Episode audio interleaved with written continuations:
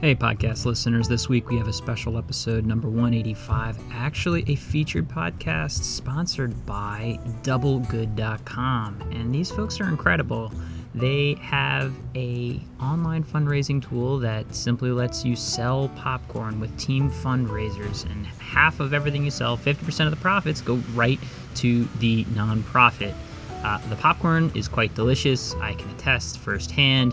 And the way I like to describe it, it's like allowing your organization to spin up what the Girl Scouts do with cookies, selling them out there, but they do it via mobile app for the doublegood.com fundraisers that then send out delicious popcorn to supporters for a purpose. So there you go. We're excited about this episode to hear a bit about just one case of a successful uh, fundraiser and the amazing work that this Chicago Jack and Jill chapter is doing in general. So please enjoy the episode, and thanks, Double Good. Welcome to the Using the Whole Whale podcast, where we learn from leaders about new ideas and digital strategies making a difference in the social impact world. This podcast is a proud production of Whole Whale, a B Corp digital agency. Thank you for joining us. Now, let's go learn something. Hey, everybody. Welcome to the Whole Whale podcast, where we learn from leaders about new ideas and digital strategies to make a difference in the social impact world. My name is Carisha Martinez, one of the digital advertising whalers at Whole Whale, and your host for today's show. Thanks for listening. Today on the pod, we have Yvonne Blake, president of the Chicago chapter of Jack and Jill. Hey, Yvonne, how's it going? Hi, Carisha. Thank you so much for having me. Yeah, thanks for coming on the pod. I'm really excited. So let's just dive right in. Can you tell us about your work and Jack and Jill's mission? So, Jack and Jill is a pretty old organization. Uh, 1938 is when it started, a group of African American mothers wanting more for their children. Mm-hmm. Um, our official mission is that we are a group of mothers raising the next generation of African American leaders. Uh, although the children are all African American, uh, the mothers are not all African American, which is a mm. reflection of our society, right? And so we do that by stressing educational thrust, philanthropic thrust, um, health and, and wellness, all different types of things that we engage the children in so that they are well rounded, whole individuals approaching a graceful adulthood. At least that's the hope. Yeah, that's amazing work. And can you tell us a little bit more about what you do as president and kind of how you move that mission along? So, as president, I think I end up being chief cook and bottle washer. Uh, a nice title, but it comes with a lot of hours. Basically, I formed the vision for what we will be doing that year based on those thrusts. So, for example, while health and wellness may be the broad thrust, perhaps we'll decide that learning to swim, because so many times African Americans don't know how to swim, um, and that could lead to increased drowning. So that might be our wellness part. Maybe mental health might also be something that's a great thrust, which it is. And so I would uh, come up with the vision for us for that year, partner with other organizations to make sure that those types of activities would be on the calendar. The children have activities um, every month for about eight months out of the year. There are the five thrusts that I mentioned, and so the activities tend to be around them social activism, community service. We do a mm. lot of community service. All of those are things that I talk with the group chairs with. The children are aged two through 19. Wow. So, as you can imagine, what you would do with a two year old for health would be very different from how you might engage a high schooler. And yeah. so, we break them up in groups according to age. The high schoolers are pretty much all together, but the other mm-hmm. kids are broken up by two grade groups or two you know years so that they are very close. And mm-hmm. then we come up with a vision as a chapter for what we want to do. Over the course of my tenure we focused on um, engagement the year of engagement. We focused on the year of giving to whom much is given much is required. This is the year of action. So we're doing a lot this year. Yeah that's amazing work and a very heavy burden to bear. It's fun. Non-paid fun yeah. um, so let's talk a little bit more about peer-to-peer fundraising. Um, I know Jack and Jill, uh, the Chicago chapter of Jack and Jill, has had a very successful uh, peer-to-peer fundraising. Can you tell us a little bit more about that? So, as part of our community service, um, it's not just the children spending hours and hours doing things, but also we raise money for different causes. Mm. Jack and Jill of America, which is the parent organization, has a foundation, the Jack and Jill Foundation. And mm-hmm. every chapter is required to give to that foundation throughout the year. Yeah. If you knew me a little bit better, you would know that I like to win. So I keep a little competition in my head. It yeah. means that we really strive to make sure we give a significant amount. And as you can imagine, that takes creativity and ingenuity over the years to keep doing that. So mm-hmm. the adults have different events. We've had um, parties, silent auctions, you name it. The yeah. teens, though, because we're teaching them the same thing, they also have a fundraising component. Mm. And uh, over the past years, they've usually done like a party, skating, where they invite friends, and there's a little bit over the ticket price that goes to foundation. Yeah. This year, that party got canceled mm-hmm. for the teens and um, we were looking for a way to do something because we still need to give, right? Even yeah. though COVID has occurred, the needs are still there. So it was very important for us to find something else. And that's how we ended up with this particular fundraising event. Yeah, that's amazing. Um, I know COVID has had an impact on a bunch of in person events, especially thinking about fundraising. Um, right. So, really sorry to hear that. Actually, for the kids, this turned out to be one of the best fundraisers they've ever had. yeah. Uh, so, even though they were sorry not to have a party and they're still intending to do that later, I have mm-hmm. to tell you, this was an amazing event. We yeah. had a great partner, a great product, and we were very pleased with what happened. Yeah. Can you tell us a little bit more about the event if you guys did anything differently that you think really increased those numbers? Sure. So I don't have any affiliation with the company that we use, which was Double Good, mm-hmm. but I would have to say their name is so apropos, right? the product was good, and you were able to do something good at the same time. It mm-hmm. was very, very, very, very easy. Um, this was a fundraiser where we sold popcorn. People mm. were able to go online, choose what they wanted of the different flavors, and the popcorn was shipped directly to them, which made it super easy for us. Anything else we've done, we usually have to disseminate it afterwards. We yeah. didn't have to touch anything. So, particularly for COVID, mm. it, it, mm. worked very, very well. There was nothing on our part except getting the word out and encouraging people to purchase. Yeah. The fact that the purchase window was so short gave me pause at first. It was only four days, but uh-huh. it also meant that you didn't have a long time to worry about it. So you hit the ground, you just kept pushing it for those four days, and then you were done, which really worked out pretty well. We had some stragglers. I have friends that are very annoyed that they missed out on it. Can I still get it? No, you may not. Yeah. um, but I think that was the that was the ease of it. The other mm-hmm. thing we did is I said I like to win. We um, made it a competition for the kids. Hmm. Uh, unlike other uh, platforms where kids maybe are selling something for uniforms or for their sports team, our children don't derive any direct benefit from this. All of mm. the proceeds are given to an organization, a cause that either they choose, part of it goes to the Jack and Jill of America Foundation, just like the mothers. Mm-hmm. So this is just all altruistic. Yeah. So I did say to them, you know, if you do a good job, we will make sure that there's something special. So, you know, do your best. And they showed out. they showed out. I don't know if you knew, but I think they raised like $20,000 or more.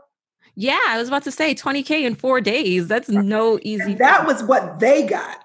Yeah. Oh, so there's right. more. That was the half. The way the double good fundraiser works is that mm-hmm. you get half of whatever you sell. Mm. So I had people say the popcorn was a little bit expensive, but then after they ate it, they were like, okay, it was such good popcorn. And the fact that I was helping a cause, yeah. it was totally worth it. Mm. So I think it's something that we would we would look to do again because again, it was easy. Uh, the product really was a good product. And so I have two boys, so I've sold lots of stuff over the years. And sometimes, yeah. you know, you just put it in the closet yeah. and say, you know, I've supported the cause. Or you say, you know what, I don't want whatever it is you're selling. Let me just give you five or ten dollars. This yeah. was really one of those where it it worked out fabulously. Yeah, I'm really interested in this four day window. I think, like you said, like one, it kind of makes for that urgency. Like you only have four days to go and buy this product, support this cause. But at the same time, it kind of also makes for a stressful four days, but only four days. I'm interested in the kind of strategies that you use to really push that urgency.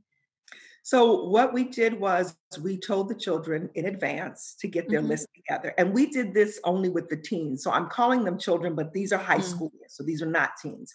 We told them to get their list together. And we found really uh, the truth was that their list were not as helpful as the mm. mother's list. Mm. Um, there are not a lot of teenagers that want to spend 15 or $10 on popcorn. They just yeah. aren't.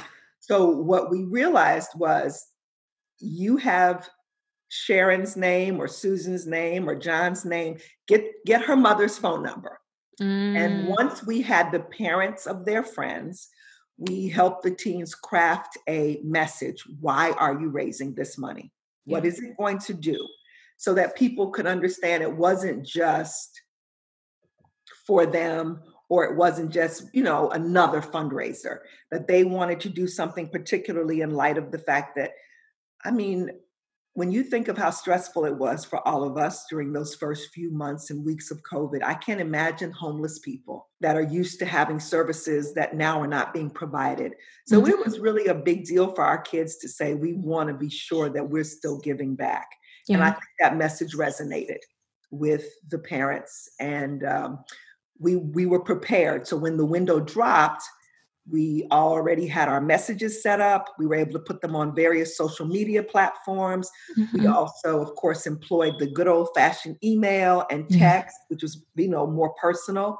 Mm-hmm. And for me, I think on that third day, I began to call people that I noticed hadn't purchased. Mm. The way it works is their kid has a pop up store and so you can see who purchases from them, which mm. made it mm. really nice in terms of later on saying thank you to those people. We were able yeah. to capture who had participated and supported them.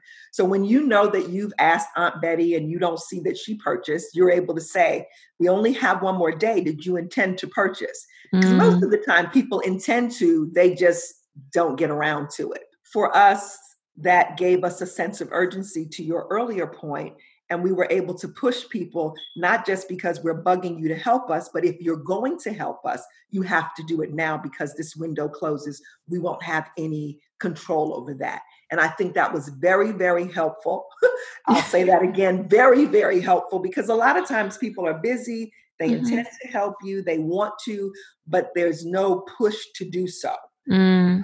It also helped that popcorn began to come immediately. So mm there were people that ordered right away. And before we had finished, they actually had it and oh, went back and ordered again. So the turnaround was very, very quick, yeah. which benefited us in a lot of ways.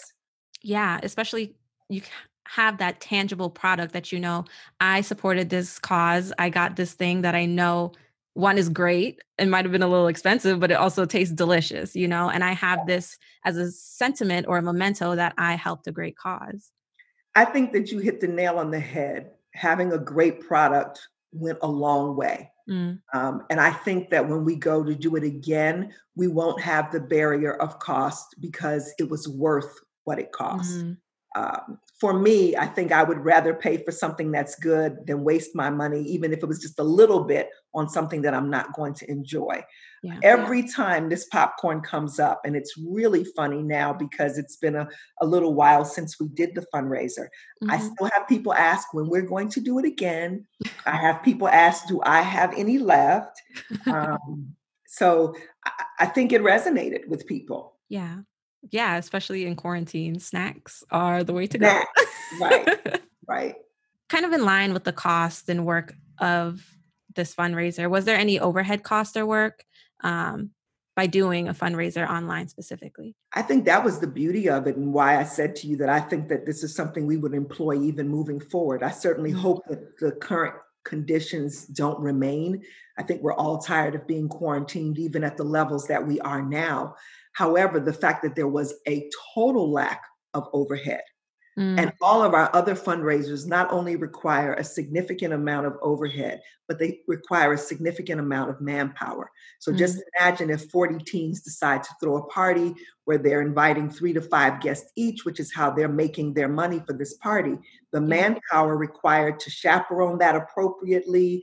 Um, we've had security, renting the place, all of that, and the upfront work. Mm. When I say to you, it took us a day or two and i think perhaps it would it would still be a day but getting your list together so that you are prepared when it dropped would be my greatest lesson learned from this you you can't wait until it started to start thinking about how you're going to disseminate it i yeah. think that was the biggest um, learn but in terms of overhead manpower work really none it was a win-win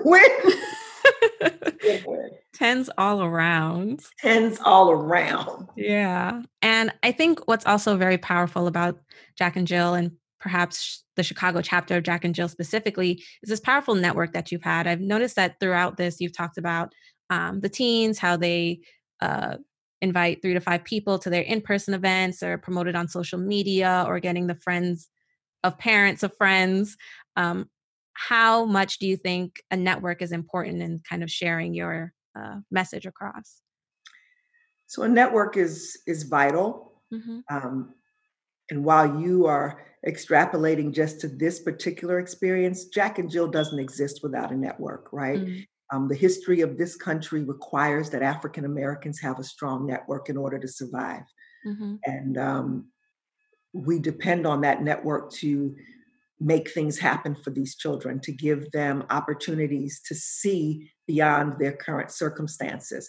While these are not necessarily disadvantaged children of by any stretch, the network means that when you have a lawyer, a judge, a neurosurgeon, an OB-GYN in your network, you're mm-hmm. able to have your children see things that maybe they would not have seen otherwise be exposed to things that they would not have been otherwise. So, conversely, that network being so strong means that when you say we want to do something, not only are the mothers already on board, but their friends and the people that they know. I don't think it works if you don't have a network. I mean, you can mm-hmm. only buy so much popcorn or anything else, right? At the end of the day, the network is is key. Yeah. And I'm also I work in ads. So I'm wondering what kind of ads your team put out, if any, and if they were effective. I am not sure that we really saw any ads. I'm mm-hmm. thinking, mm-hmm. I think that um, I don't think we did ads this time. I don't think there was any type of advertisement beyond.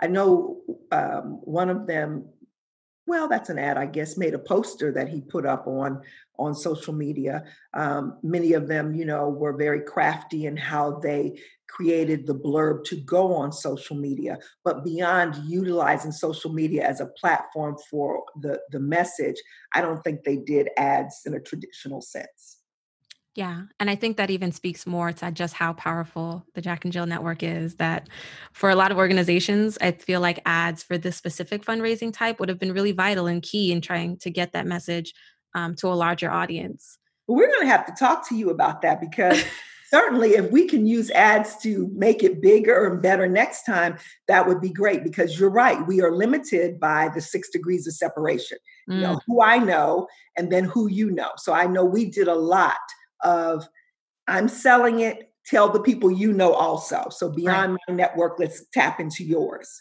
Yeah. I mean, Tapping into a, a public that you don't know would also have been very, very helpful because again, this is a no touch, mm. um, no see fundraiser. So there's no danger on either side in terms of who you allow to participate, right? Yeah. Um, and and so I think because all of our traditional fundraisers have been in person, and you certainly want to be mindful of who you're interacting with and how you're interacting, your network becomes important. But in this mm-hmm. particular case, you've just given me another idea.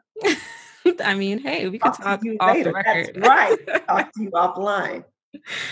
Um, awesome. I'm also wondering about how COVID 19, it's shaken everybody. And I'm wondering how that's shaken your fundraising or even programmatic work. Um, is there any particular stress that you're facing because of it? Uh, it's shaken everything. Mm-hmm. Um, it's shaken everything. The um, the adult fundraiser, the Mothers Folk fundraiser, was postponed. Mm. So even though the children did the double good fundraiser, the mothers did not. And we postponed it to the fall, which it looks like that's still not going to be any better. Yeah. Um, so now we have to figure out what we do financially. We really did not want to um, tax vendors, particularly because as an African American organization, it's very important to me that we utilize whenever possible African American vendors. Mm-hmm. Uh, I, I, am a big proponent of all lives matter after our lives matter. You know, our lives have to matter in order for all of them to. Yeah. And um, our businesses are vital to that. Mm-hmm. So these were often small vendors, our caterer. So we didn't want to take back that large deposit or cancel mm. at the last minute, as well as there were penalties in some cases, you know, if we just canceled for. Um, so we postponed everything, and now it's I'm going to have to deal with what we do in the aftermath, how we redo that. Programmatically, I will say that we've started a little bit earlier this year in terms of doing things in the summer. While mm. right now it looks like there is some availability to be out of your house and in smaller groups, we have had a few outings with the children. It's easier with kids than it is with teens. Mm. The teens like to huddle they like mm. to play cards, they like to be on their devices. Many of the things that they want to do, basketball, even if even the physical things that they like to do are not socially distanced. Yeah. We, we we laugh because we've noticed when we take our kids on vacation, they do a lot of silo play. Mm. You know, mm. there's 10 of them, but they're all on their separate devices or doing something. Well, the younger children, not so much. We've been able to do some things with them.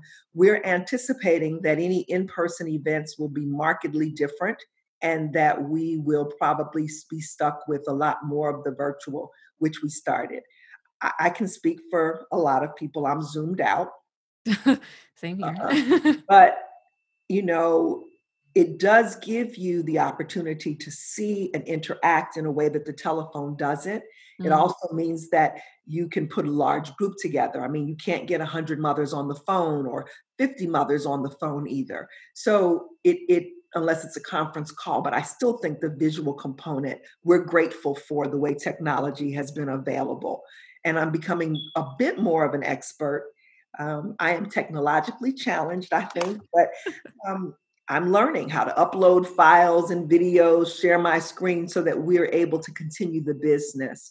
We know that children still have to go to school, they still have to be educated. And so the work of Jack and Jill is still important in the lives of our, our family. We have people that move from other states, and because they're in Jack and Jill, they have an automatic network in our chapter. Mm-hmm. Uh, and I've talked a lot about our chapter particularly, but in Chicago alone, there are three chapters because it's a big mm. city. Yeah. Um, there are over 250, I think, chapters nationally. Mm. Um, it's a big organization, and our national conference this year is being done virtually. So wow. a lot of things are changing because of COVID. Yeah. Yeah, it's everybody it's really else. shaken everybody. Like everything that we've known that we've become comfortable with has been turned on its head from Zoom calls to in-person things. But it has required us to um, develop a level of ingenuity that I don't know we would have otherwise. Mm. When we inducted new members this spring, we did drive-by caravans mm. where you know the gifts were left on your porch you came out to a virtual parade of people in their cars waving with signs and streamers. Um, so it was just my family in my car, your family in your car. So we were still mm-hmm. safe in terms of that. But you got to see 50 folks or 40 people that came out to, to tell you how welcome you were, which isn't something I think we would have thought of before. And we've seen this in other sectors, not just Jack and Jill, but that people are being forced to think about how can we do things outside the box, mm-hmm. knowing that normal as we knew it may not ever exist again. Yeah. that's powerful to think about how kind of these catastrophes and disasters push against push us against the wall but then also like you said force us to have these creative and genius ideas into how to keep living right that's right that's right because life goes on life definitely goes on right um i'm wondering if you have any advice for an organization that's looking to kind of replicate or even duplicate in a way what you did with popcorn and peer-to-peer fundraising so what I know is that Double Good is still in business. And so I would suggest that they look up that company because it was mm-hmm. a great partner for us. Um, and and I don't work for them, but it was really a great, great partnership. Mm. Um, so I would suggest that. That's one. But I also think, in terms of peer to peer fundraising, that organizations should look at their network first. Your network is often deeper than you think. Mm. And especially because you may not have the opportunity to be out and about, you can have a great impact just utilizing what you already have, which I think is what we figured because there was no one to invite to an event. We had mm. to figure it out on our own. Yeah. I think that's a great place to wrap up this part of the podcast episode. So, thank you so much for answering all of these questions and providing so many gems. It was my pleasure. Yeah, but we're not done yet. We still have our rapid fire round. Okay. Yeah, the rapid fire round is probably my favorite part of any episode. Um, I think it just allows guests to touch on topics and reflect internally on things that we might have not touched on during the interview portion. So, are you ready? I get really excited. I see that. I see that. okay, cool. So, what's one tech tool or website that you or your organization has started using in the last year? Well, I think definitely Zoom, but also um, freeconferencecall.com and any of those other, you know, conference call products we've started using a lot more. Yeah. And are there any tech issues that you're battling with right now? When connectivity doesn't work, mm. that's not so much fun, right? Yeah. Um, we we we've learned that um, uploading things can be a little bit challenging. You really have to play with it and learn it. You just can't just say, okay, we're going to do it. It takes some prep. That that's I'd say been what we've had to work with or work around. Yeah. And what's coming in the next year that has you the most excited? So I'm excited because I want to see how we as a society continue and charge on, even in the midst of what looks like, to your point, you know, a game changer. Um, I, I'm excited about the resilience of our children. I'm excited that while all of this happened, our kids got really engaged in terms of social action, put on a protest, and they're saying that now they want to increase voter registration. And so they're they're tuning in not just thinking about themselves but tuning into life and the world. That's very very exciting for me because if my mission is to raise the next generation of leaders they certainly have to be outwardly focused. Mm. and can you talk about a mistake that you made earlier in your career that shapes the way you do things now? That's probably easy I, I'm a little bit of a control freak. If you hadn't figured out, I like things to be structured, just so. And I also do a lot myself because mm-hmm. I know I can depend on myself. Um, and as my level of responsibility has increased and I've done things regionally with the organization, that has cost me because you mm-hmm. cannot juggle all the balls yourself a committee of one is just um, i don't know what the acronym would be but it's not too smart so i have learned to let loose a little bit of the reins go with the flow a little bit and also to work with others to get things done i think mm-hmm. together everybody achieves more you find that when you do that people are more engaged in your vision mm-hmm. they buy into it and it's less work for you so uh, uh, that was a lesson that took me a long time to learn, unfortunately, but I, I finally got it. It's yeah. me. I feel that one. Sometimes it just feels like it'll be easier if I just do it. right. And sometimes it is right? Mm-hmm. There are occasions when that's true. But I think the danger is that when you need people, then you haven't cultivated the relationships for people to do it. They're used to you doing it yourself. Yeah. And so um, when you need help, that it may not be available, as well as mm-hmm. as a leader, I think the biggest thing I've learned is that I don't have to get all the credit. Mm. Um, when we work together and people all feel like they're a part of it, mm-hmm. that's really what it's about. It's not about you.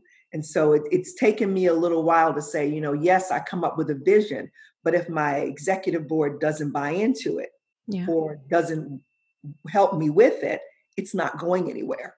Mm. So you think about all that popcorn that was sold. I think my boy sold maybe two thousand, wow, three thousand dollars worth. Wow. Um, the young lady that won sold like four thousand dollars worth. Mind you, each child was taken separately, so my kids would then have been like fifteen hundred a piece. Mm-hmm. Um, but the, the the point I'm making is that because we didn't just say we can do it, we'll be fine, and we engaged everybody yeah. we had much broader network and it worked much better. And so I have to always remind myself of that. Um, it'll be better if you let other people get involved, let other people have input, say what they think, um, and help to shape the vision. Mm. It's going to be a vision then that everybody can get behind. Yeah, definitely. Yeah. Do you think NGOs can successfully go out of business? Do I think that they can go out of business successfully? successfully? Yeah. As in that they would no longer be needed? Sure. Yeah. Everybody has a different take on this question.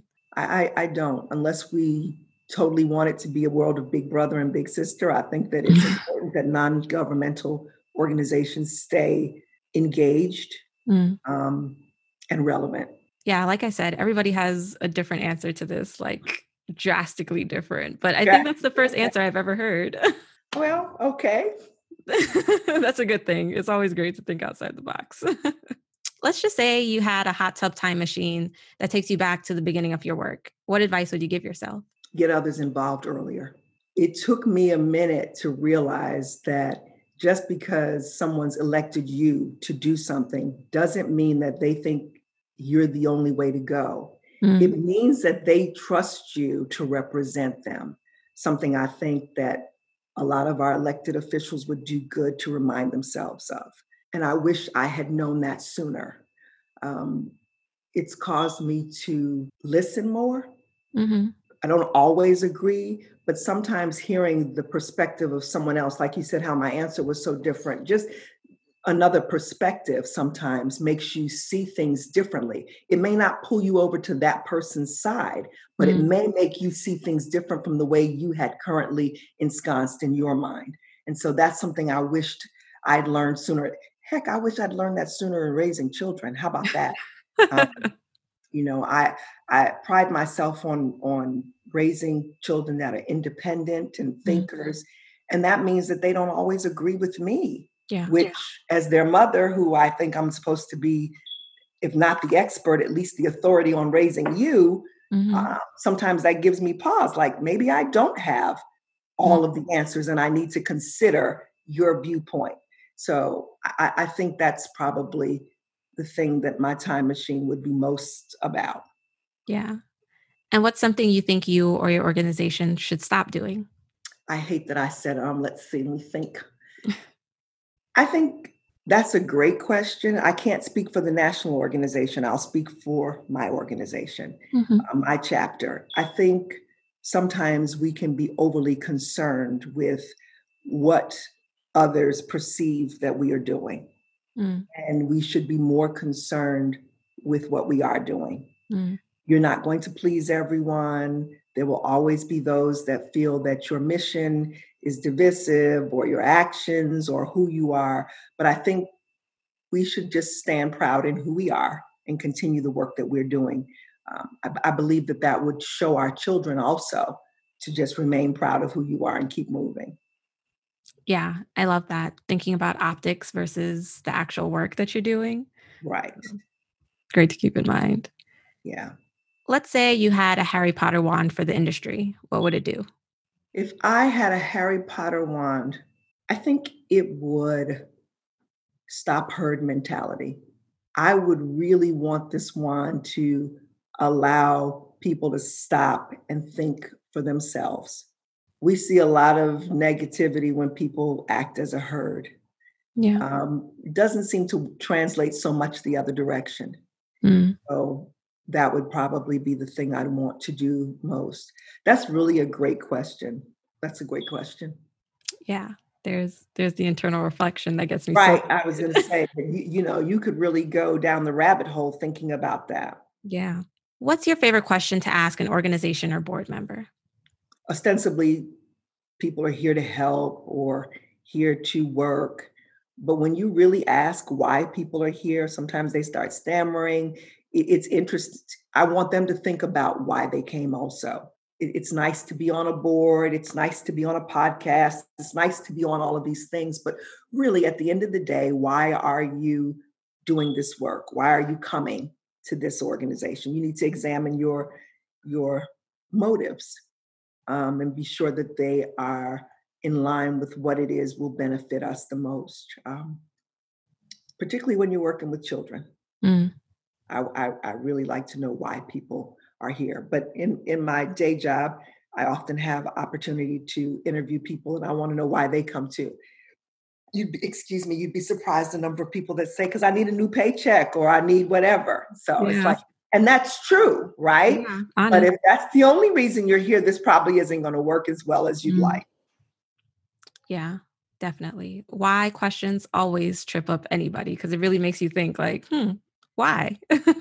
There's no correct answer, right? yeah, exactly. How did you get started in the social impact space? Always wanted change, believing that a lot has been given to me and wanting to do more for others. It started actually with my first profession. So, as a very little girl, I lost my brother to cancer. I'm so sorry. Spent a lot of time in hospitals. Thank you. Mhm. Watching the nurses. Um, and that was my first observation of someone whose entire job was to make life better for somebody else. Mm. Right. Um, and so that was my first foray into saying, um, I want to do something that makes a difference. Gradually, of course, as you have life experiences that shape you and um, you begin to see that um, people treat you differently or you're not offered certain opportunities, whether it's because of your gender, your race, whatever, it made me want to do more. So I began to get involved with other organizations, you know, Push and Urban League and different Mhm. things. But nothing shaped me as much as having children Mm. um, wanting to make the world different for them in much the way that I'm sure our forefathers wanted to make the world different for us. I am excited by what I believe our next generation can do. And so while we've all made jokes about working with millennials and mm-hmm. all of these different things that people will say, every round goes higher, higher. There's an old mm-hmm. song that used to say that. And so I'm excited by that, and that motivates me to keep working in this space because I want to change things so that you have more freedom to be fabulous, right? Yeah. Um, I'm talking to a young person that has lots of potential and opportunity. Anything I can do to pave the way for you to do more and better Mm. is what I want. Um, it doesn't end with me. That's what I remember. I, I am excited to see what you guys are going to do next and what the other guys are going to do as they continue to grow. Yeah. That's a powerful answer. you are rocking this rapid fire route today. Wow. Is prize. I told you I love to win. Actually, though, I think you're asking insightful questions. And, and so you can't just give a short, cute answer. You have to think about what you're asking. And, and it's true, it's the motivation for why I do what I do. yeah. In that kind of same vein, what's a piece of advice your parents gave that you did or did not follow? Well, one is too personal, so I won't do that one. Let me think. My parents were really very supportive. They told me I could do what I wanted to do. Mhm. Um, neither of them had a college education, and um, they were excited when I said, I'm going to get a master's, I'm going to do this. They pushed. And so I think it wasn't as much advice. So I apologize that I didn't answer correctly, but it wasn't as much advice as it was the feeling of whatever you do, we've got you. Mm. Um, and that's kind of what they said. Do you? Okay, we haven't seen that, but try it. Yeah. So Awesome. And for the last question, which is honestly my favorite, is what advice would you give college grads looking to enter the social impact sector? I would say look beyond the pay. Mm. The rewards are greater than that. I would also say tap into your ingenuity. There's money to be made when you tap into your own imagination. You can do good as well as be good for yourself. I think often people feel like the social impact space will leave you poor. Mm. And so you may be making a difference, but you're not going to be wealthy and you're not going to be able to, you know, do all the things that you want to do. And I, I think that that's not true. Yeah. Um, we need the best and the brightest in that space, uh, just like we need the best and the brightest in education. Mm-hmm. Uh, and so, as a society, it's important for us to reward that because that's what's going to help us to further our society. Mm-hmm. I think if we're not careful, we we can implode if we don't encourage the next generation to enter that space because it's um, it's vital. I think. Well, that concludes our rapid fire round, and like I said, you killed it. well, I can just say, we made it to the other side.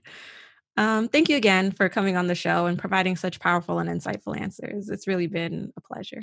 It was my pleasure to be here with you. Thank you for having me. Thank you. And where can people find you? So um, I can be reached at um, JJ Chicago President at gmail.com, JJ Chicago President at gmail.com, or you can check our chapter website, Jack and Jill chicago.org. Awesome. Check out their site. They do really amazing work. Thank you. Thanks again, Yvonne. It was my pleasure.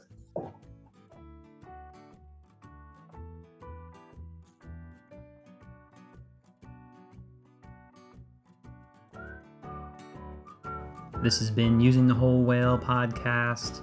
If you want to keep learning more about these topics and others, head on over to wholewhale.com slash university to keep learning with us. Thanks as always to gregthomasmusic.org for his tunes that underwrite our tracks. They're fantastic. Hope you're doing well, Greg. And just a reminder subscribes really help us on any platform that you listen to us on. Please give a thought to click and subscribe and maybe even a comment because we like hearing from you. Thanks again to Double Good for sponsoring this episode. Their platform allows teams to run virtual fundraisers by selling gourmet popcorn and earning 50% of the profit. You just heard one example of a great nonprofit that was able to raise quite a bit of money and enable their young people to engage with the cause even during COVID and this time of social distancing. Uh, by the way, this popcorn is pretty tasty. I kind of know firsthand, and I, I recommend their caramel diem flavor. But be careful because you can actually eat the entire bag once you open it, so there's your disclaimer there. if you'd like to learn more about virtual fundraising with Double Good, head on over to their website, doublegood.com. Click on virtual fundraising. Setup is fast and easy, and once you get going, you can just download their app and fundraise from anywhere. Thanks again, Double Good.